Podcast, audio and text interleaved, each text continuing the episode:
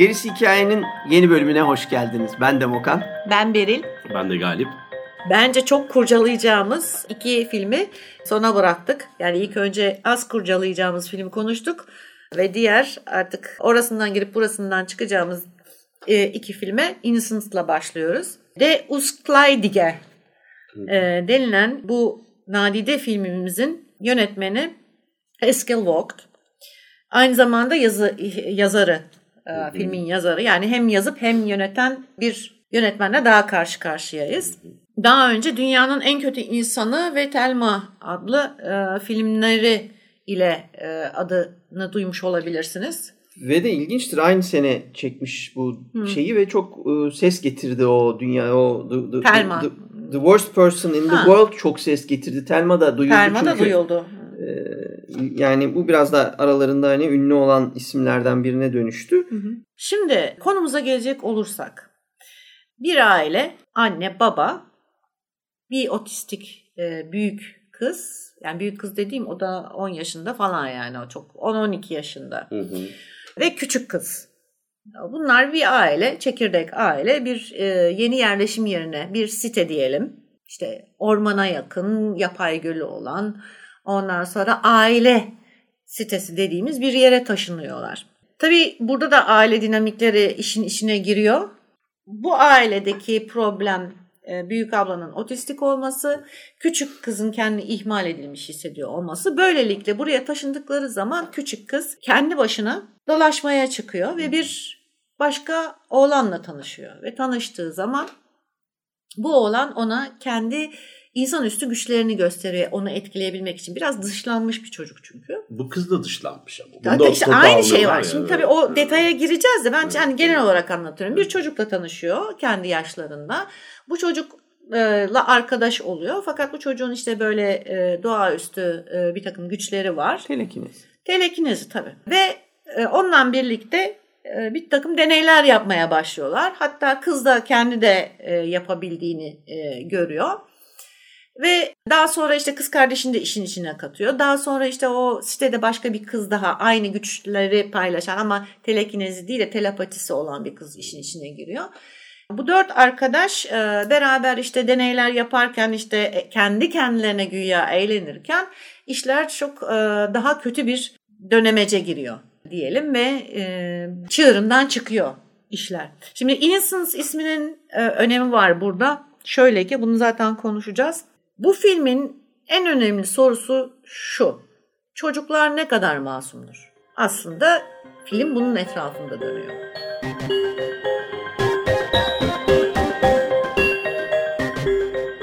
Hemen peşinden söyleyeyim. Ben filme bayıldım. Şimdi bir eseri izlerken o ya da okurken onun size sunduğu şeyden öte sizde yarattığı hisler aslında bazen öne çıkar. Yani e, eserin önüne geçerler. Ben bu filmin içerisinde anlatılan bir iki noktayı çok çok beğendim. Çünkü benim daha önceden de beğendiğim başka şeylere referans gösterebileceğim şeylere dokundu. Çok fazla şey dedim ama kelimeleri arıyorum gibi düşünün. Filme bayıldım. Twitter'da da şey yazdım hatta yapılmış en iyi Stephen King uyarlaması olabilir dedim. Yanlış anlamayın bu Stephen King'in eseri değil. Ama Stephen King doğurmuşçasına böyle hani doğurtmuşçasına Hı. onun çocuğuymuşçasına eski Bolt yazmış. Böyle bir şeyden bahsediyoruz. Şimdi Anna ve Ida'nın küçük bir şehre gitme hikayesi dünyanın geri kalanında ne kadar yakalıyor tam bilmiyorum ama bizimler böyle sosyal devlet, cumhuriyet falan zamanlarından itibaren Türkiye'de de yaşadığımız bir gerçekliği karşılıyor aslında. O da tayinle bir yere gitmek ya da küçük şehirde iş bulmak gibi. Ve gidilen yerde bana bir lojman, sosyal lojman, konut bravo, lojman doğru. ve gece kondu mahallesini hatırlattı. Bir mahalle aynı zamanda. Sadece lojman değil.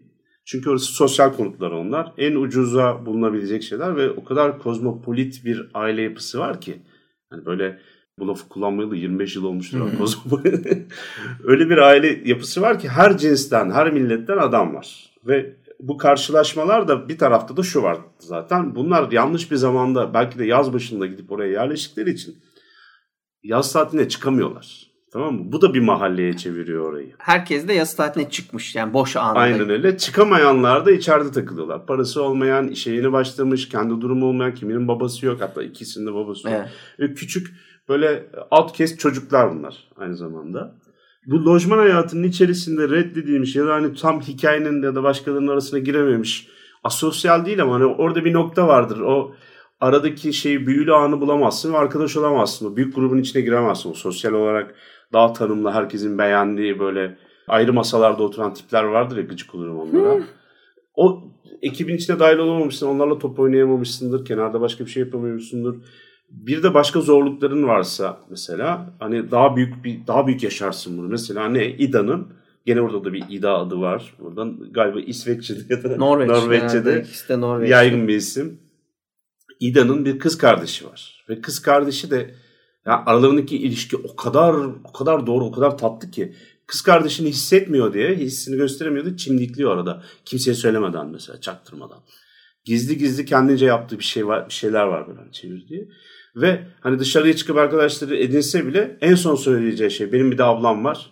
Hani otistik demesi. Ablanın hastalığı görüldüğü zaman, ablayla tanışan biri olduğu zaman otistik o aslında diye izah etme gereği duyuyor. Onu hep gizliyor hayatında. Küçük çocuk bu. Ondan sonra ben, ben dediğimiz karakter zaten çok net çizilmiş. Bir dışlanmış bir karakter. Onu da görüyoruz. Neden? İşte benim babası yok. Çok belli zaten. Herifte biraz da Kuzey Afrikalı tipi var. Bu iş öyle bir yere vardı ki artık ırkçı mı, xenofobik olmayacağız mı? Ya da olursak da hani böyle white trash gibi yapalım falan arasında iki seçeneğiniz var tamam mı? Ya beyaz işte genç yaşta hamile kalmış ve işsiz ya da küçük bir iş bulmuş zorlukları yaşayan bir anne çocuğunu anlatacaksınız. Her şeye kızgın, öfkeli, sarışın, pembe yanaklı bir çocuk. Ya da bunun esmerini yapacaksınız. Yani bu iş artık yazı tura atmaya döndü tamam mı? Yani yabancıyı düşman olarak görmenin ötesinde bir hikaye anlatılıyor bence burada. Çünkü öbür tarafta da işte Vigo şeyi olan kızın, Vitiligo. ha, vitiligosu olan kızın mesela şey var başrol olması var. Onu bayıldım bu. Tam bir Stephen King karakteri. Çağrı duyup geliyor. Ona bir şey olmasın diye kendini öne atıyor falan böyle müthişler. Ondan sonra ben karakteri bir şey böyle bir gücü olduğunu anlatıyor. İda'ya da bir şekilde gösteriyor bunu. Aralarında müthiş bir ilişki başlıyor falan.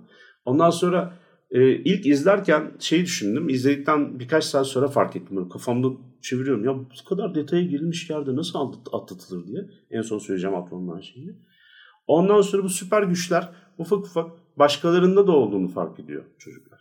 Ve benim deneye deneye başka şeylere uğraşarak ufaktan yeteneğinin geliştiğini belki yaşıyla beraberdi geliştiğini görüyoruz ve o yaz boyunca İda ben daha sonra Anna ve ondan sonra da Ayşe'nin de işine katılacak küçük bir çeteleri oluyor.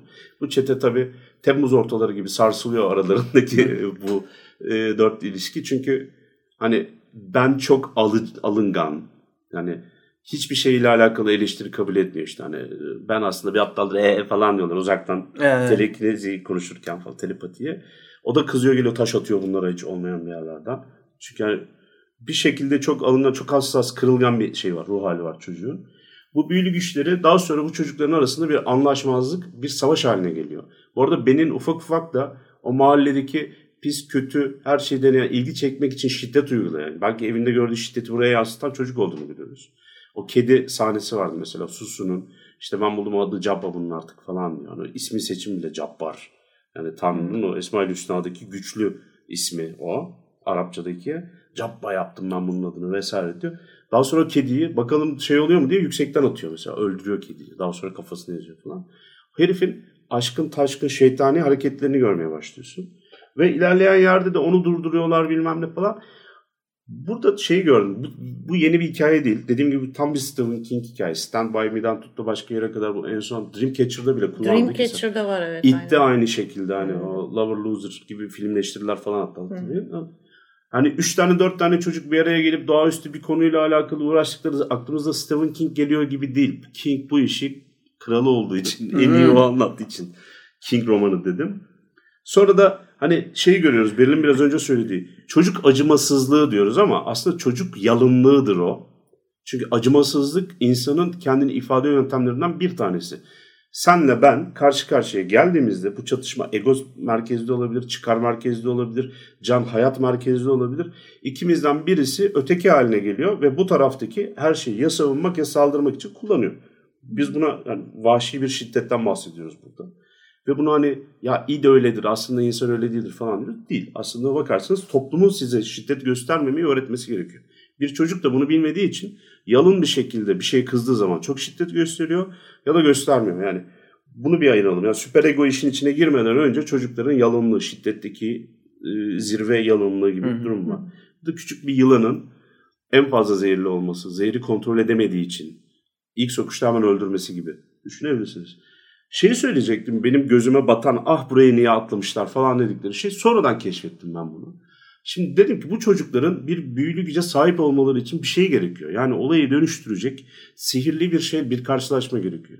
Bu ne? 2012 biz daha önce konuştuk. Found, şeyde, hmm, Found Footage'lardan değil. Chronicle filmi var ya 2012 evet. yapımı. Chronicle filminde mesela meteor düşüyordu. Hani büyülü ve bilim kurgu bir obje geliyordu. Buna benzer başka Brightburn filminde gökyüzünden geliyordu çocuk. Büyülü gücü öyle sahip oluyordu falan. Daha sonra fark ettim ki bu çocukların hepsi aslında birbirine sempatik olarak da e, geçirebildikleri bir büyü gücüne sahipler. Bu ne demek? İlk önce ben keşfediyor ama çocukların hepsi büyülü. Ve bütün çocukların bütün hikayede fark ettiyseniz yetişkinlerin giremediği bir dünyada bir düzlemle geçiyor. Bir paralellikte. Sadece çocukların çocuklarla muhatap oldukları, büyük ve yetişkinlerin hiçbir hiç katılmadıkları, katışmadıkları bir dünya var. O dünya bütün çocukların büyülü olduğu dünya gördüğüm kadarıyla. Ve o dünyada da hepsinin ayrı ayrı güçleri, yetenekleri var. Ve en sonunda da Ben'in öldürüldüğü yer dahil abla orada duruyor ve bir anda kalbini durduruyor. Onun gibi bir şey var. Aslında çocuğun belki kalbi duruyor ama onu ben yaptım diye düşünen bir tane çocuk var bu işin arkasında. Ve bunu da gördüğüm zaman da şeyi e, nedir adı hikayenin anlatış şekline bayıldım. Ve çocukların aslında kendi hayal dünyalarına o karanlık bir e, neden sonuç ilişkisiyle bağlamalarına ayrıca da hayran kaldım. Bu bana da şey çağrıştırdı aslında. Stephen King örnekleri verdik ama bütün bu tamamı sineklerin tanrısı gibi hı hı. ilerliyor. Evet. Çünkü hani yetişkinler işin içine girdiği zaman bütün hikaye kapanıyor.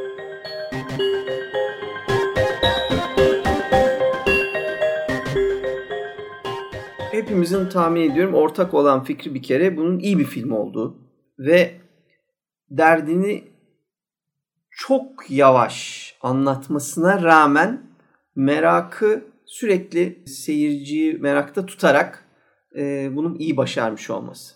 Yani hikayede biz sürekli bir sonraki çocuğu tanımaya çalıştığımız için çocuklar mesela o ilginç bir sistem kurmuş senaryonun içine. Önce bir çocuğu tanıyoruz. Aynı o çocuğu tanırken ablasıyla olan ilişkisi sayesinde hiç konuşmayan o ablayı ve aileyi tanıyoruz. Derken tanıştığı çocuğu böyle aşama aşama sonra bir sonraki çocuğu tanıyoruz. O sırada diğer çocuğu tanıyoruz gibi böyle bize sürekli bir şey yapmış. Şimdi hikaye gittikçe yeni birilerinin katılımıyla e, yükseliyor. Bu bir tekniktir. E, bu tekniği güzel kullanmış. Tatil beldesinde çocuklar bir araya gelir ve bir araya gelen çocuklar bunlar bugün tahmin ediyorum 2000'lerden sonra doğan maalesef e, arkadaşların anlayamayacağı bir e, sokakta oynayan çocuk şeyi yaratıyor. E, grubu oluşturuyor ve Galip'in anlattığı o duygu da zaten çoğunlukla orada vardır. Yani sokakta tamamen aileler bu işin dışındadır. Sokak hayatında annenin babanın sokak çocukluğunda hani onların yeri yoktur anne baba çok düşkün olursa çocuk sokakta zaten seviye olarak da düşer. Ha annesinin kuzusu falan derler yani. Tabii tabii işte Orada o sürekli ya sürekli camdan bakıp içini çeken çocuk imajıyla onu anlatırlar. Hani çıkamayan, çıkmasına izin verilmez çünkü hasta olacaktır falan diye başka bir hikaye anlatır o. Ya da ilk çağrılan hadi yemeğe geldiği ilk çağrılan o olur. Hep omuzlar düşük gider. Onlar da arkasından dalga geçerler anasının kuzusu filan.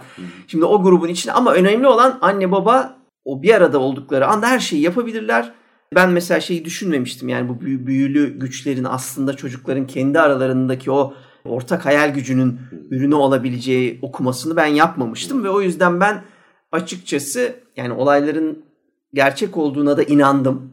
e, aynen öyle olduğuna ve o güçlere sahip olduklarına da inandığım için Galip'in o ilk sorduğu soru bence bu filmde eksik kaldı. Yani bize bir sebep sunsaydı bu çocukların bu güçleri kazanmalarında e, film daha iyi olurdu. Büyük bence büyük bir eksiklik yani güzel bir okuma Galip'inki e, ama bence o bir okuma. Yani film çünkü bize bunu aslında söylemiyor. Evet. Bu, ama çok naif, yakışan bir okuma yani hani o kesin e, filme. Ve yazarımız ve yönetmenimiz çocukları çok iyi okumuş ve kendini çok iyi, derdi çok iyi anlatıyor. Bir çocuğun sevgisini de acımasızlığını da ve bunu yaparken tırnak içindeki o acımasızlığın arkasında kötü niyet olmamasını bize çok güzel gösteriyor e, bir grup için. Diğer taraftan ben karakterin ise mükemmele yakın o dışlanmış, yalnız kalmış ve ihmal edilmiş ve şiddet de gördüğünü hissettiğimiz e, çocuk imajını ve o çocuk eline güç geçerse ne yapar sorusunun cevabını bence çok güzel göstermiş. Yani o çocuğun o kendini dışa vuruşundaki bir yandan naifliği, kediyi öldürürken ki rahatlığı çok gerçek. Aynı zamanda bakmayacağım ben buna diyen bizim İda'mızın ertesi gün ölü kedinin yanına gidip işte o şeyin biraz daha üzerinde işte plastik şeyler takmış üzerine falan böyle daha da öldükten sonra işkence edilmiş olan kediyi inceleyişindeki merak da çok gerçek. Yani çocuklar aynen böyledir'i çok Evet. çok güzel gösteriyor. Ve ben karakteri bana sorarsanız Brightburn filmi ne kadar olmamışsa, ne kadar kötü idiyse işte arkadaş o öyle yapılmaz böyle yapılır diyecek kadar mükemmel olmuş. Grubun içinde o ben evet arkadaşlar bir çocuk gücü ele geçirirse işte bunu yapar böyle yapabilir ve bunu aynen bu naiflikle sürdürebilir. Yani bu iş böyle devasa yerlere falan gitmek zorunda değildir o güçler. Aynen bu şekilde e, bir evin içinde de devasa yerlere gidebilir. Kendi annene işkence çektirmek, öldürmek ve cesediyle birlikte yaşamak ve bu sanki normalmiş gibi hani hayatını sürdürebilmekten daha sert bir yere gidemezsin. Dünyayı yakmana gerek yoktur ne kadar içindeki dünyanın vahşi ve sert bir yere dönüşebileceğini göstermek için. Ben bunu öykü anlatımı ile ilgili söylüyorum. Evet, evet, Bunları evet. Ben çok beğen- beğendim bu. Bunları enfes bir şekilde ayarlamış. Aynı şekilde de şeyin İda'nın ya ben bununla uğraşamayacağım. Yani ben bunu yenemeyeceğim. O zaman ben bunu asfalta atayım, köprüden iteyim de atayım planı kadar yani ne kadar bir yandan naif ama bir yandan da ne kadar gerçek.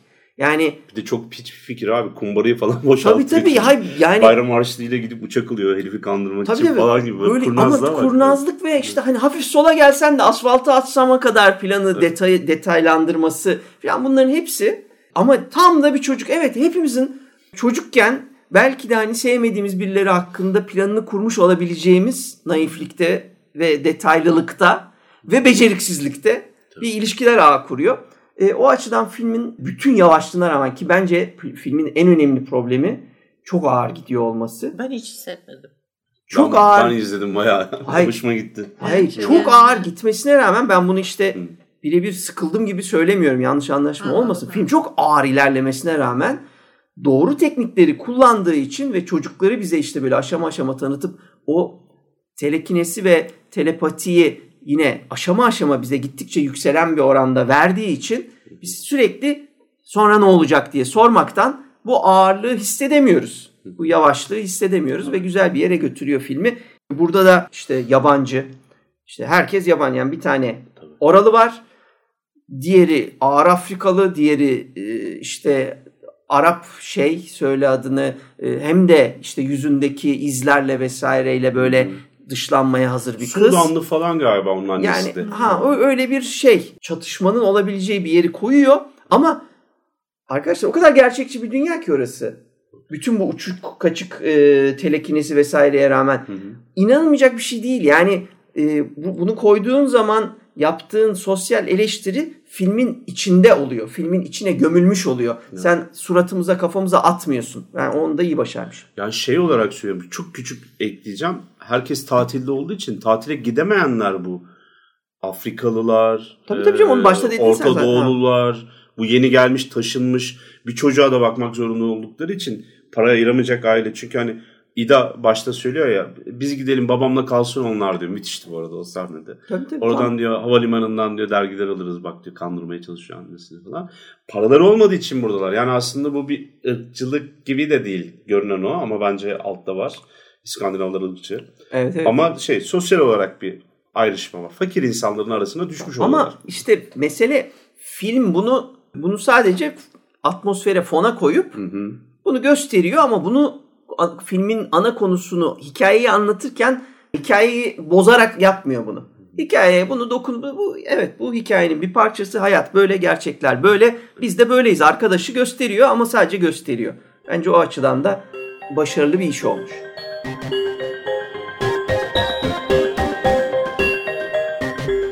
Filmin ana iskeletini oluşturan soru bu. Çocuk ne kadar masumdur? Ama tabii ki de filmin hani yegane sorusu bu değil. Şimdi en başta ama bunu biraz e, irdelemek istiyorum. Şöyle ki e, iki tane anlayış vardır çocuklar için. Bir tanesi ilk günahla doğan çocuklar buna inanılır. Yani aslında e, günahkar doğar çocuk. Bir de tamamen beyaz bir kağıt olarak kağıt gibi tertemiz doğduklarına inanılır. Tabula rasa mıydı? Öyle bir şeydi. Tabula rasa. Ve bu iki şeyde, bu iki anlayışta aslında burada irdeleniyor. Yani bir e, günahtan doğanlar, iki tamamen e, bembeyaz bir sayfa gibi aslında ne yazarsan onu alabileceğin çocuklardan bahsediyor Hı hı. burada. Şimdi e, tabii öyle olunca çocuğun aslında gelişimini görüyoruz. Şöyle gelişimini görüyoruz. Yani sosyal bir ilişkideki gelişimini görüyoruz. Onu da ada üzerinden görüyoruz aslında. Şöyle ki işte film başlıyor. Ee, Adanın bir ailesi var. Ve Adanın ailesinde e, işte özel bir durumu olan bir abla var. Ve bu ablanın tabii anne ve babadan daha fazla ilgi ve dikkat e, istediği ve zamanlarını daha fazla aldığı için Ada burada aslında yalnız bir çocuk. Hı hı. Yani ihmal edilmiş değil aslında ama Hı kendini o şekilde hissediyor. Evet. Bununla ilgili bir öfkesi var zaten. Ve bu öfkeyi de işte o senin dediğin işte ablasını e, hiç ses çıkarmayacağını bildiği için işte bir takım işte çimdirmesi, işte ayakkabısının içine cam kırıkları koyması vesairesi falan filan. Bir yandan da bunu hani hem e, içerlediği için bu duruma bir şekilde hani bunu yapıyor. Bir de e, bakalım ne olacak yani bunu yapayım olmadı işte cam koyayım hani daha ne kadar ileri gidebilirim diye sürekli bir sınırını İlgi de istiyor abladan. Biraz o duygu da vardır ya değil mi? tabii, Hani tabii, keşke o tabii. kendisi uyandıran kendi olmak istiyor hani. aynen öyle yani bir sevgisizlik yok. Hani de ablaya karşı bir nefret yok. Ama aynı zamanda hem ilgiyi beklerken bir yandan da işte onun acısını çıkarıyor. Evet. Ama e, şeyden de vazgeçemiyor. Yani acaba ne olur? Hani bir, bir tepki verir mi? Hani aslında tepki de bekliyor Tabii, bir yandan. E, ve tabii tanımadıkları, bilmedikleri ve işte tabii yaz dedik, dediğiniz gibi yaz tatiline girememişler ve bir e, bilmedikleri bir ortama düşüyor kız. Ve yalnız. Çünkü abla belli bir yere kadar abla hani ablayla ne kadar ilgilenirse kendisi orada sorumluluk sahibi sürekli abla yanında ablanın yanındayken. Ve o sorumluluğu aslında istemiyor. Yani kendi çocuk olmak istiyor. Kendi özgür hani nasıl diğer çocuklar özgürse kendi başlarına oynayıp herhangi bir sorumluluk taşımıyorlarsa aynı sorumsuzluğu yaşamak istiyor aslında. Ve bunun üzerine tabii işte e, her hepimizin yaptığı gibi. Yani yeni bir ortaya gittiği zaman çocuk ne yapar? Kendine bir arkadaş arar. Ve tesadüfen işte benle e, karşılaşıyor. için ben benim hani son derece aslında masum başlıyor benle ilişkileri. Şöyle ki yeni bir ortamda yeni bir arkadaş. Hani onun dışlanmış veya tuhaf olması çok e, problem değil.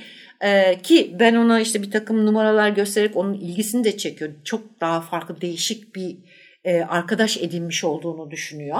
Ben ilk önce tabii benle ada arasındaki e, şeyden e, gideceğim. Geliş, gelişimden gideceğim. Şöyle ki. Şimdi dedik ya çocuklar şöyle sınırları esnetmeyi severler. Kuralları esnetmeyi severler. Yani sen bir kural koyarsın onu sürekli esnetmeye çalışır. Aslında bu filmde de aynı şey var. Benle tanıştığı zaman ilk önce bir hayranlık duyuyor. Onun doğaüstü yeteneğine karşı.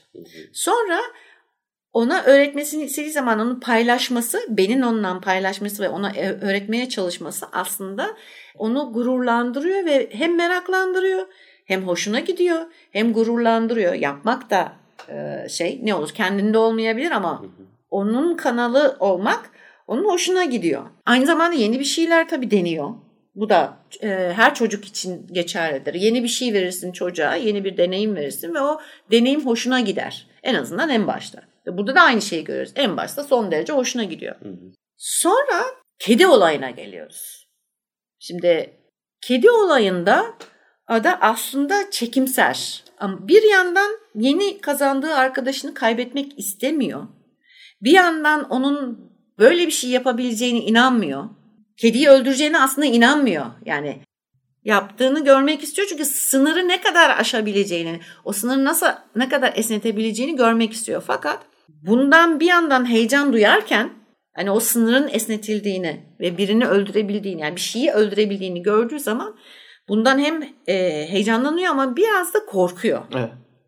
Yani e, orada soru işaretleri kafasına eklemeye başlıyor. Biraz kendini güvensiz hissediyor. Çünkü ikisinin arasında paylaştığı bir sır ve kötü bir sır bu. Aslında sonradan gidip kediyi hani kontrol etmesi vesairesi onun hem hoşlanmadığını bu işten ondan sonra ve suçluluk duyduğunu gösteriyor oraya gidip tekrardan kediye bakması. Ben de öyle düşünüyorum. Bir de Beri sen ne dersin? Yüksekten düşen bir kedinin ölebileceği konusunda bir fikri olmayabilir bu çocukların. Yani sanki birazcık da deneysel bakıyorlar ya o kediyi bilerek değil hani canice bir hisle değil de o kedi oradan düştüğünde de ölmeyecek zannedip, zannederek atmış olabilirler. Ya ne olacağını bir deney, bilmiyor. Burada bir deney ben bunun adanın bilmediğini yani bu bu işi e, İdan, İdan'ın. İdan'ın bilmediğini ama hani daha doğrusu tam olarak tasavvur edemediğini. Ama heyecan yaptığını hani evet. merak yaptığını fakat benim bunu bildiğini çünkü benim ben bence ben bunu ilk defa yapmıyor. Doğru. Ben denemiş olabilir. Bir de ben yaşça büyük galiba Yalnız zaten. bakın çok güzel bir şey oldu. Arayı söyleyip çıkıyorum. Ee, benim dene, denediğine ben de eminim fakat bence ben denediğinde geçen sefer başarmış o yüzden tekrar deniyor. Kıza yine gösteriş yapmak için bak sana 7. kattan kediyi atacağım bir şey olmayacak. Yok bu Demokan e, versiyonu oldu. Neden biliyor musun? Çünkü herif o kadar güçlü değil başta. Gazoz kapağını zor atıyor. Güçlü değil güç. Güçle alakası Kediyi yok ama atıyor kediyi aşağıya. atıyor aşağıya. Kediyi atıyor aşağıya. Kedi düşüyor dört ayağının üstüne düşecek mi düşmeyecek mi? Daha önce de bunu denemiş dediğim o. Aha. Kediyi yüksek bir yerden daha önce başka bir kediyi atmış. Tamam. Biliyor ki kediler yüksek yerden düşünce dört ayağı üzerine düşüyor. Bir şey olmuyor kedilere. Tamam o kedi. O tamam. bilgiyle çocuğa yani hala o naiflikle Ayda'ya da onu gösteriyor. Düşünce bacağının kırılacağını varsayarak atmıyor bence. Şöyle olabilir. Mesela ikinci kattan aşağı atmış daha önce başka bir kedi ve bu olmuş. Şimdi kıza birazcık da göstermiş tabii, daha tabii, heyecan verici. Dördüncü kattan aynen, aynen, Olabilir ama evet. içinde kediyi öldürmek amacıyla başlamıyor o yani. Tabii. Dört çok, sana çok ilginç bir şey göstereceğim diye başlayıp sonra aşama aşama filmde çok, hep yapılıyor, yükseliyor. Evet. Şimdi sonra tabii e, bu olaydan hem hani suçluluk da var e, birazcık da korku var. Yani bir soru işaretleri var kafasında. Yalnız olmaktan hoşlanmadığı için aslında kendi ablasını da getiriyor. Hmm. Yani bir şekilde ondan güç alıyor. Aynı zamanda gösteriş de yapıyor ablasına. Bak benim arkadaşım var. Arkadaşımın böyle yetenekleri var. Ee, ama ablası o da tabii tamamen bir tesadüf. Şöyle bir tesadüf. Aslında hmm. ablasını hani tanıştırmak gibi bir niyeti yok. Orada şeyde bırakıyor ya tek başına. Sonucu. Ha işte kızı bırakıyor. Öbür kız geliyor. Öbür kız gelince onun da arkadaşı olduğunu görünce o gösteriş yapmak için getiriyor ama bir yandan da kendini güvensiz hissediyor. Yani aslında tedirgin. Orada görüyorsun yavaş yavaş tedirgin olmaya başlıyor. Evet ama bu ilerleyen zamanda oluyor bence. Tabii İlk tabii başta... ilerleyen zamanda oluyor. Hmm. Şimdi o dört kişi deniyorlar ya işte evet. orada unutuyor onu. Hmm. Yani orada dört kişi oldukları zaman o çok kişi olmanın verdiği güvenle kediye olanları unutuyor. Tabii canım yani orada tam arkaya atıyor, o. geriye atıyor. Tam bir çocuk davranışı zaten aklından yani, çıkıverdi. Çünkü kaybetmek istemiyor yeni arkadaşını. Böyle de bir durum var e, yani. Tabii. Ondan sonra yavaş yavaş şeyi fark ediyoruz. İşte benim bir anda işte o hani ben bir salaktır veya işte tamamen yani, esprili aptaldı. Bir, ha, espri bilmeden yapılan ha, bir bilmeden yapılan bir şeyken ve bir de şu da var, şunun da güveni var. Yani dört kişinin de hani bu gücü paylaşabildiği fark edildiği zaman o hepsinde o güven oluşuyor zaten. Ama ben orada o güveni kırıyor. Yani bir grup olmanın güvenini kırıyor.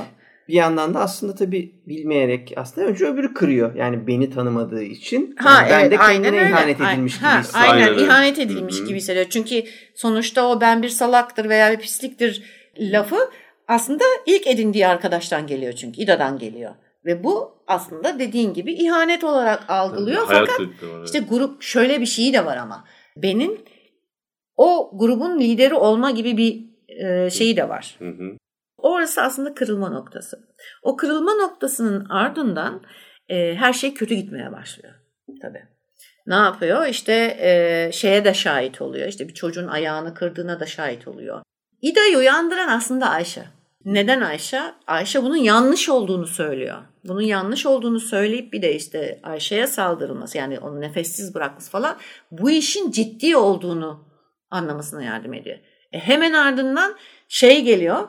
Bu e, işte bir, bir nasıl diyeyim bir yetişkin ne idare edip çünkü kendisinde daha önce İDA'da da deniyor onu hani e, etki altına alma meselesi istemediği şeyi yaptırma meselesi. E, o çocuk ölünce e, bu sefer de şeyin korkusuna düşüyor. Yani güvensizlik, büyük güvensizlik ve korkuya düşüyor. Çünkü ailesini hani etki altına alıp onları öldürebilir. Çünkü Ayşe'ninkini o Evet. şekilde yapıyor. Evet. Evet. Ne yapıyor? Annesini etki altına alıp Ayşe'yi öldürtüyor. Çok iyiydi o da. E, Ayşe'yi kaybetmek bir. Ha bu arada ondan önce yalnız bir deneyim şeyi oluyor işte bak o, o da gelişme. Yani bir şey ara yolu bulmaya bir çalışıyor. Hani hem hani biz iyiyiz, bize zarar verme, biz arkadaşız gibi bir şeyde bulunuyor ama o da işlemiyor sonuç olarak. Ve sonra e, bu korkuyla ilk önce kendi bu işi çözmeye çalışıyor. Her çocuğun tepkisi oluyor. İlk önce kendi çözmeye çalışır çocuk. E bunu beceremiyor, başaramıyor. Başaramayınca da kendine bir şey edinmesi gerekiyor. İlk önce bir kalkan edinmesi gerekiyor. Ablası kalkan aslında. Fakat en sonunda anlıyor ki hani bunun bir kalkanla da alakası yok. Bir birlik kurmak zorunda. Hı hı.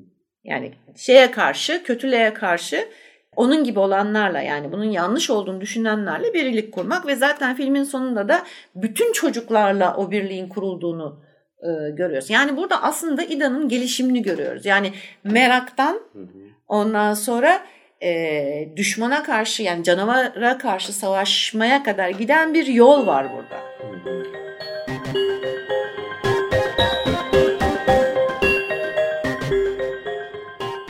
Benim de bu öyküyle ilgili işte e, alt metin okumam aslında çocukların yaşı çok uygun görünmese de bizim açımızdan aslında bu şimdi erken ergenlik diye de bir şeyin çıktığını daha sonra benim neslin çocuklarında gördüm. Yani ilkokul yaşında yaşanmaya başlanan bir ergenlik meselesinin bizde pek olmazdı ama e, 2010'lardan sonra doğan çocuklarda böyle, bir de böyle bir yani gerçekte olup olmadığını ya da bunu doktorların e, ortaya yani fazla deşince ortaya çıkarıp çıkarmadıkları bir şey olup olmadığını bilmiyorum ama bence bu hikaye alt metinde de bir ergenlik hikayesi Hı hı. anlatıyor. Bütün bu güç meselesi aslında bu yani sonuçta yetişkinliğe geçecek bu çocuklar ve e, alt metinde ben bunu anlatıyorum denebilecek ya da böyle bir okumaya açıkça çok rahat bir şekilde gidilebilecek bir hikaye anlatmış. Sorumluluk sahibini olmak istemeyen ve bu hakkı olan birilerinin eğer kendi isteğiyle sorumluluk sahibi olmazsa hayat işte adamı böyle zorla sorumluluk sahibi yapar filan gibi bir noktaya da getirdiği ilişkiler ağıyla ve olayların e, gittikçe yükselerek gelişmesiyle bu sonucu doğurduğu bir hikaye anlattığını da e, düşünebiliriz. Böyle bir okumada var hatta bence. Çok özür dilerim. Seninkine hemen bir şey ekleyeceğim ben. Senin dediğin doğru. Öyle bir alt okumayı evet son derece güzel bir nokta. Bir de şöyle de bir şey var. Bak şimdi fark ettim onu yalnız. Hani dedik ya işte beyaz bir kağıt ne yazarsan o olur falan filan. Yalnız seçimleri de görüyoruz. Yani şey de diyor. Yani çocuğa sen şunu söylediğin zaman o o o olmaz. Çocuğun da seçim şeyi vardır. Refleksi vardır. Ee, nasıl? Yani mesela Ben'e seçim veriliyor. Annesini yaralıyor, daha doğrusu haşlıyor. Ondan sonra annesi ondan yardım talep ediyor. Yani yardım çağırmasını söylüyor. Orada ben yardım çağırabilir, kaza edebilir çünkü hani kim bil nereden bilecek şey olduğunu. Cezai ehliyeti yok canım. Yapsa bile A- diyecek. aynen. Ama zaten aynen yaptığını öyle. Yani bilmiyor yaptığını kimse bilmiyor ki yok. zaten. Hı Anne de bilmiyor, anne de anlamıyor. Ondan sonra ve orada o yardımı çağırmamayı seçiyor. Ama Fakat- donup kalmak diye bir şey de var ya. İda, Ha, çocuk- İda'ya da aynı seçim veriliyor. Yani sesini çıkarmamakla onunla savaşmak arasında bir seçim veriliyor. O savaşmayı ki tehlikesine rağmen savaşmayı seçiyor. Hı. Yani orada gidip yukarıdan atma şeyi kendi halletmeye çalışması olayı aslında o seçimi gösteriyor. Yani burada seçim de var. Şunu demek istiyor. Yani çocuk sadece e, şey değildir. Yani öğretileni uygulamaz. Hepsi büyüyorlar beraberce yetişkinliğe Aynen. geçiyorlar. Ha, yani yetişkinliğe kararlarıyla geçiyorlar. Seçim yapıyorlar yani. karar, kararlarıyla karakterlerini oluşturuyorlar yani. Evet. Ben onun için çok erken böyle bir şey söylemek için Şey çok şey erken o yaş düşünüyorum. dediğim gibi o yaş grubuna uymuyormuş gibi görünüyor. Evet evet çok küçük. Ee, ama bu hikaye bu yaş grubuyla da anlatılabilirmiş gibi geldi. Çünkü dediğim gibi e, böyle 2010'larda doğan tayfanın böyle bir ilkokul düzeyinde erken ergenlik diye bir şeyle muhatap olduğuna dair arkadaş çevremden çok yoğun hani Bizim 16-17 Psikolog yaşında hikayeleri. yaşadığımızı onlar Evet, daha evet. çok çok erken yaşıyorlar. Bir de mesela dikkat ettiğiniz bir şey var burada. Çok güzel bir unsur var. Şu e, bu film hem çocuk korkusu hem anne baba korkusu içeriyor. Yani çocuktan korkmak ve anne babadan korkmak. Yani iki şeyi de içeriyor. Bir tanesi çünkü yani çocuğun kö- kötü şeyler yapa- yapabileceğini gösteriyor. Diğeri de başkalarının etkisiyle çocuğuna kötü şeyler yapabilecek olan aileleri gösteriyor mesela. Evet yok öyle bir sahne vardı yani sahneler vardı hatta. Şimdi ben burada bir tane klişenin de altını çizmek istiyorum. Bu ben karakteri yani kötü yaratmak zor ya. İster istemez e, hitap ettiğiniz kitleyi de e, yönetmeniz lazım. Bu yüzden de kötüyü kötü gibi. Daha önceki kötüler neye benziyorsa ona göre yapmalısınız. Ben karakteri de aslına bakarsan klasik bir e, göçle gelmiş ailenin ve yani böyle işlevsiz bir ailenin ortasında baba yok. Anne hani daha genç ve çocuk sahibi olmak, anne olmak gibi bir ekstra bir şey yok gibi görünüyor. Yargılar gibi söylemek istemiyorum ama çocuk da tek başına büyüyor aslında birazcık. Ay tabii canım yani. Ee, ama işte böyle bir çocuk üzerinden özelinden anlatılıyor. Bu bir klişedir. Ee, Stephen King'in diğer klişesi de güç sahibi yalnız anne baba ya da zorba ebeveynler tarafından yetiştirilen çocuğun gücünü diğerleri üzerinde kullanma evresidir. zorbaya dönüşmesi. Zorbaya dönüşmesidir. İlk başta daha pasif ve zayıf bir karakter olsa bile zaman içerisinde hani şey dönüşür. Bir Amerikan klişesidir o da. Amerikan toplum yapısına daha çok uyar. Çünkü şerifin oğludur bilmem nedir çünkü e, genelde. Ya da hani zorba bir redneck'in işte e, camping trash değil de white trash tiplerin çocuğudur falan gibi anlatıp. Kemerle dövülen çocuk Aynen. örneği. Yani Stephen King bunu birinci elden e, şahit olduğu için böyle şeylere Amerikan gerçeğini iyi bilir. Özellikle bu e, baby boomerların dönemindeki çocukların psikolojisini çok iyi anlatıyor. Oradaki tipi de güzel anlatıyor. Buradaki ben karakterinde bir kusur var, bir eksiklik var. Şimdi konu kuzeyde geçiyor eyvallah ama hani dünyanın geri kalan yerlerinde de uyarlanabilecek bir durum var. Dışlanmış çocuk aslına bakarsanız bu İda ile yaşça aralarında sanki bir yaş olması gerekiyor. Ben daha büyük bir çocuk olmalı gibi görüyorum. Birazcık daha sokak çocuğu dışarıdan daha çok tecrübesi var. Türkiye'de olsaydı mesela belli bir yıla kadar çalışan çocuk olurdu. Bir yerde çırak olurdu falan. Fırat şeyi vardır, karikatür dizisi vardır seri. Oradaki Bahattin gibi olur mesela. Orada da karikatürize etmişlerdi. Bıçak çekti falan muhabbetleri dönüyordu ya bir ara. İşte o Bahattin işte. O da burada da ben yani.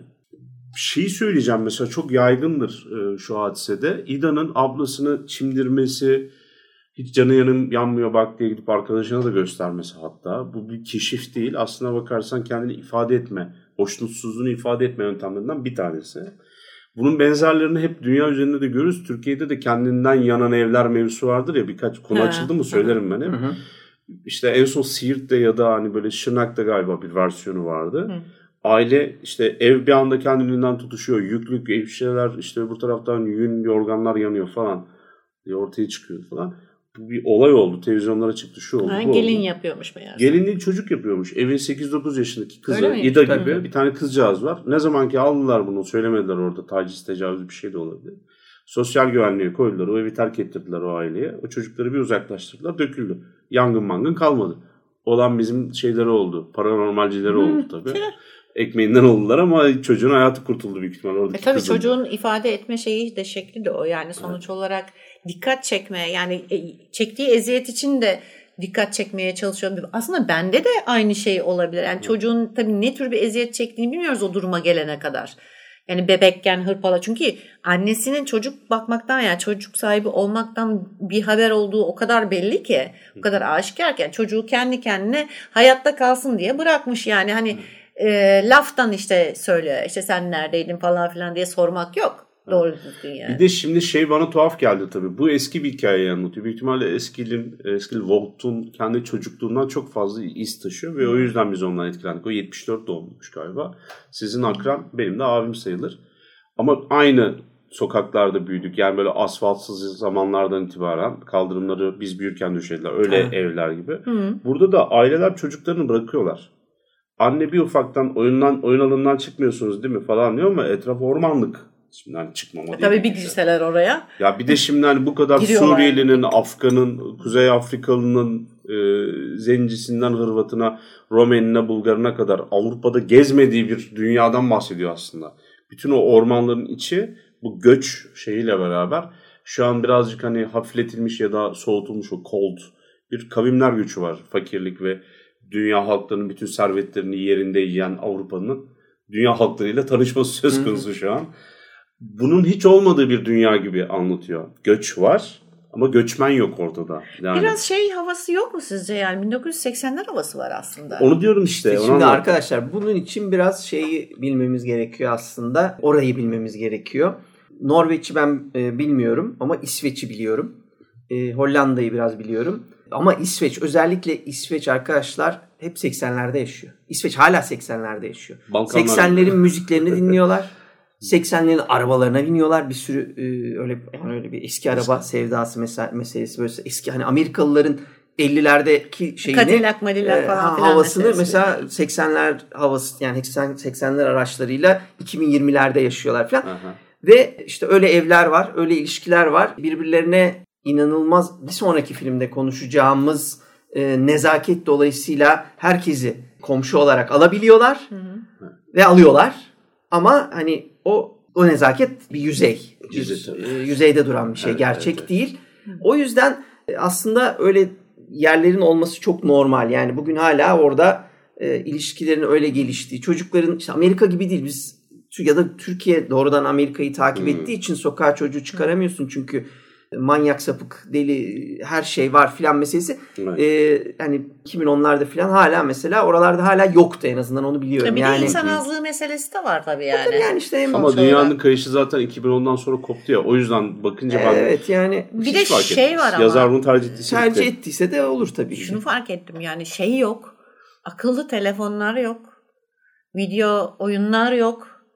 Yani bah- bahsettiğimiz filmdeki çocuklar bizim çocukluğumuzun çocukları. Tabii, Yani e, şimdiki çocuklar değil. Şimdi çocuklar dışarıda çıksa elinde iPad'le çıkıyor. Ondan sonra bir yere gitse de akıllı telefonunu almadan gitmiyor. Çünkü gerektiğinde annesiyle hani görüntülü konuşuyor. Tabii nerede bu da sonuçta telefonun var mı kontrolü sürekli konuşuluyordu filan ama çocuğun telefonla olan ilişkisi Tabii, o tabii. beklediğimiz gibi değildi. değil değil yani E, o o bir ben- tuşlu telefon gibi Tabii, zaten tabii. şey değil ki. Ben falan hani e, elinden telefon düşmezdi işte orada oyunlar oynatırdı bilmem. Çünkü daha eve değil dışarıya dönük bir çocuk yüz olarak. Bir tek annesinin telefonu mesaj açtığını akıllı telefonda görüyoruz. Hı? Yere düşünce de hani telefona bile uzanamayacak durumda oluyor bir yandan. Şey söyleyeceğim bu arada. Şimdi arkadaşlar bu iş böyle.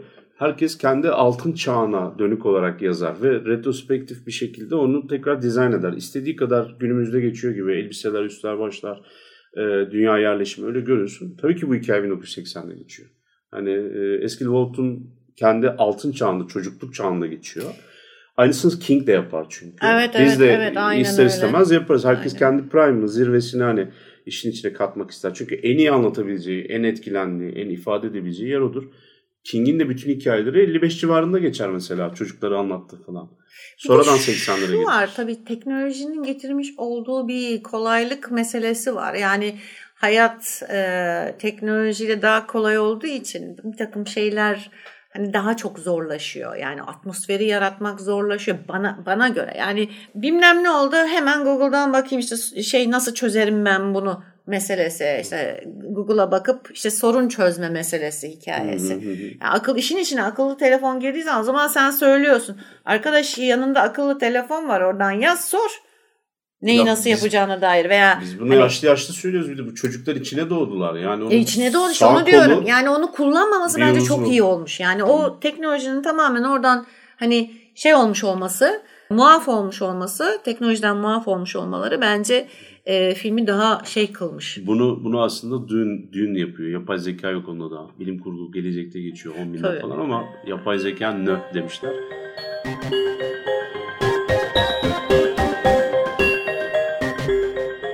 Büyülü güçler var mı yok mu hikayesini dediğin gibi bak bu okumayı ben yani dediğim gibi sonradan ekledim. Ee, çocuklar gerçekleşen şeylere kendi gerçekliklerinde hani e, bir Başka sebep bir sonuç ilişkisi anlamında. oluşturmaya da bayılıyorlar mesela. Hani hiçbir gücü olmayan bir çocuk bir tane şey var. Onun öyle bir gücü var böyle ittirebiliyor. Sihirbazlık numarası yapıyor diyor. Büyük ihtimal bir sihirbazlık kit kitabı görmüştür. Oradan öğrenmiştir işte. Bilmem ne nasıl atılır böyle üflemeyi falan.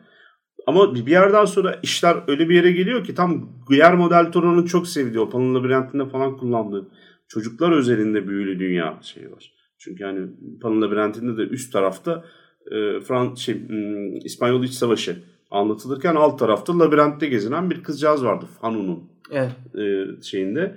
O birazcık beni düşündürdü. Onun dışında Bir da şey sorabilir miyim? Büyülü dünya derken şimdi şöyle e, Doğaüstü güçleri ben var tam, çocuğun. tamam ben- tam olarak şey anlayamadım şey için. E, Demokan'ın söylediği şey benim kafama takıldı. Yani bize o sebebi vermiyor. Neden o çocukların o e, şeyleri var. Sen Evet, evet. diyorsun ki bu da onların aslında kendi yaratmış olduğu bir e, hayal olabilir anlamında söylüyorsun. Evet. Fakat ben de orta yolu bulacağım. Şöyle söyleyeceğim. İkisine e, bir hani şey bulmak için, çare bulmak için acaba bu çocuklar hani bunu hayal ederek bunu gerçek mi kılıyorlar? ya keşke Belki şunu de. da demedi adam mesela. Orayı hakikaten büyülü gerçeklik bıraktı. Hı. Ee, bu bölgenin böyle bir gücü vardır Tabii diye. tabii onu King Onu- Kızılderili mezarlığı basit, der o kadar geçerdi basit yani. yani. Onu Evet. diyebilseydi iyi. Çünkü şey olmuyor yani şuraya her yere kadar kabul ederim ama hikayenin gidişatıyla ilişkisiz bir şekilde Ayşe'nin annesinin Ayşe'yi öldürmesi Evet. meselesinde iş batıyor. Ha, Yani orada o evet, zihin evet. Tabii. kontrolünü açıkça görüyoruz. Aynı zamanda O öbür adamın çocuğu. şeyi öldürmesi, Evet, çocuğu, çocuğu öldürmesi öldürmesinde falan bunlar Evet. tesadüf olamayacak kadar bariz bu dünyada olan şeyler olduğu Evet. için bizim o gücü nasıl çıktığını, niye yayıldığını Tabii. filan bize gösterse o zaman bence bir, bir aşama daha Şeyi de iyi olur. göstermesi gerekirdi. Yani bu çocuklar hayal ediyor da ve bunu gerçekleştiriyorlarsa yani böyle bir güce e, erişiyorlarsa onun da bir sebebi Metot olması yani, metot İşte ne olursa Chronicle'da anlattılar. Büyülü Ha, evet, bir şey evet. gelecek, dönüştürecek kahramanı Aynen. bilmem ne. Ben çok beğendim. Ee, işin içinde çocuklar özellikle çok sevimli, çok iyi oyuncu çocuklar olması. Muhteşem şeyi oynayan muhteşem ya. Yani Hangisi? tamam küçük çocuğu da otistiği oynayan. O kız otistik değilmiş bu arada. Değil değil Değilmiş. normal şey Evet. Ve müthiş ya. Çocuk ben, aktris. Yani Demokan söyler durur. Laf arasında da biz kendimiz konuşuyoruz. Bütün Türkiye'deki oyunculuklardan daha iyi oynamış diye. Yani hakikaten öyle. Yani çocukların şeyin hakkını yemeyelim ama ben bunun neredeyse çoğunluk hakkın aslında yönetmende olduğunu da düşünüyorum. Yani bu kadar iyi bir hikaye yazmış çocuklar hakkında bu kadar içgörüsü olan biri belli ki çocukları çok iyi yönetmiş bence. Tabii Onu, o oynat- zaten oradaki mesele. oynatmış onları yani. Tabii. Evet. Ama onlar da oynamış tabii ki hiç. Evet.